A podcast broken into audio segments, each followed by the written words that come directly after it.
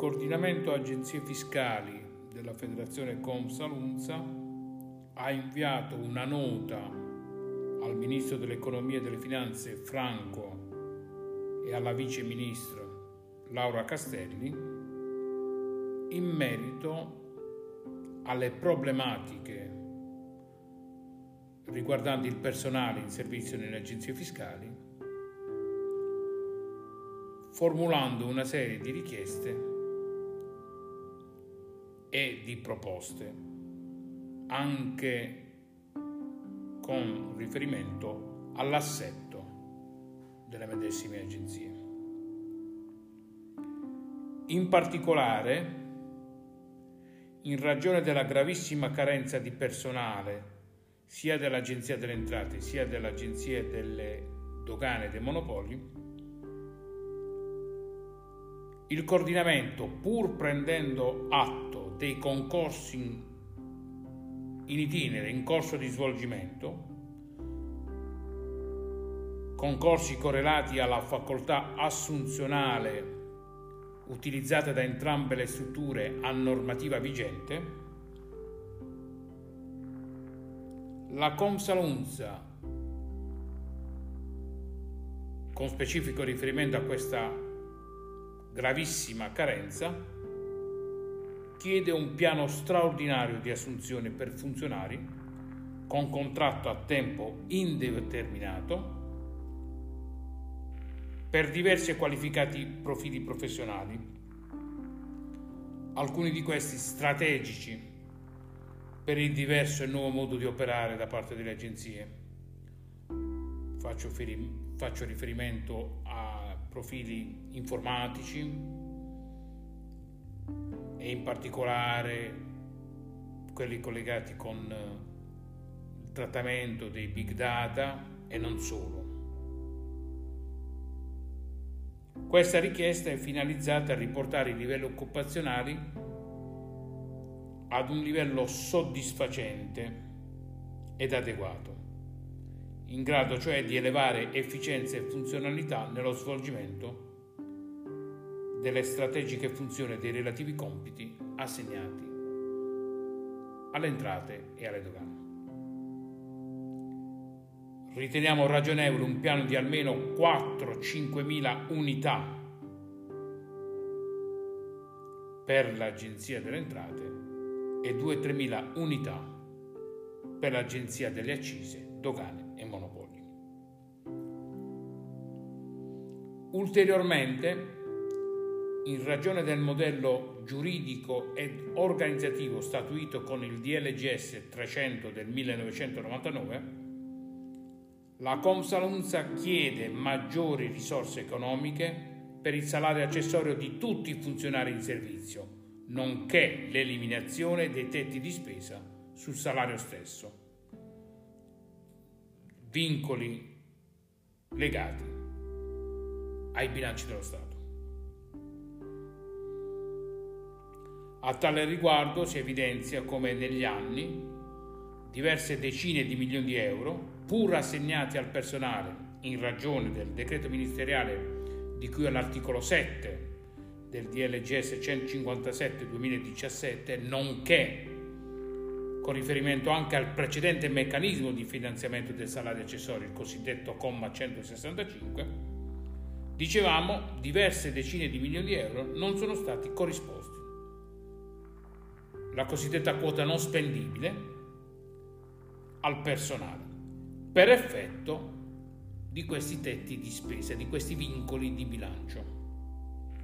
Ma in questo modo è stato leso il vincolo tra elevazione delle prestazioni quanto qualitative e le controprestazioni di carattere retributivo,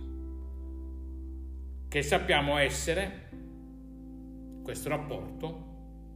il caposaldo del modello di agenzia fiscale, modello del tipo Principal Agent. Anche i tempi di erogazione del salario di produttività dovrebbero essere ridotti, perché ad oggi misurati in oltre due anni dalla venuta prestazione lavorativa. In termini generali, la Consalunza chiede che venga predisposto un progetto di valorizzazione professionale ed economica per tutto il personale in servizio nelle agenzie fiscali, anche con il supporto strategico della formazione,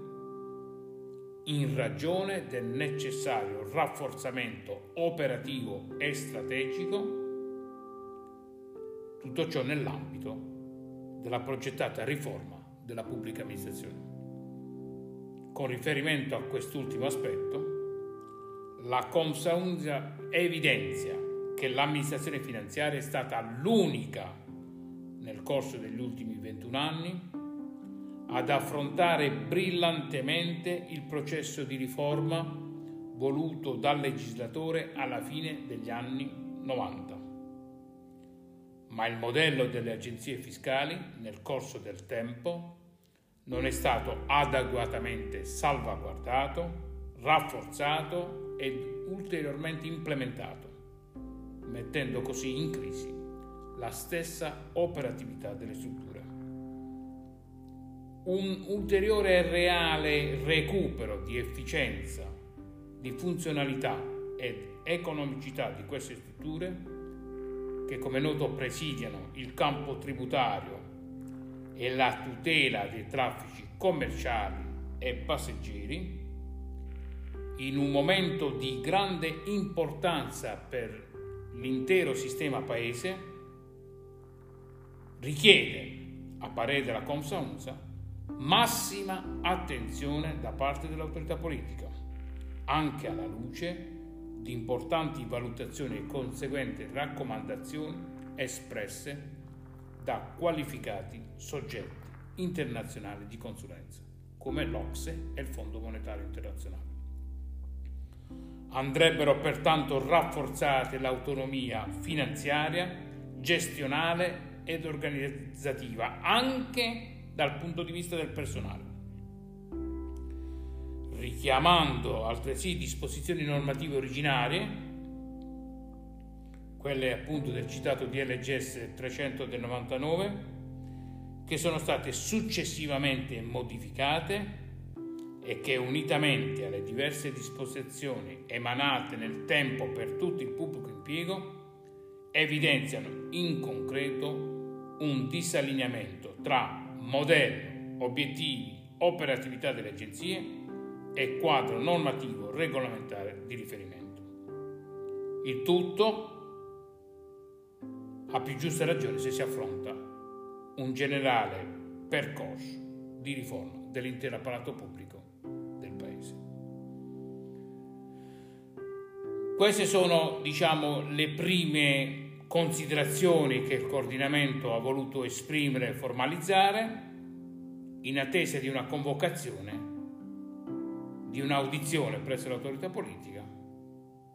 nella quale potremo anche meglio affrontare altre tematiche specifiche problematiche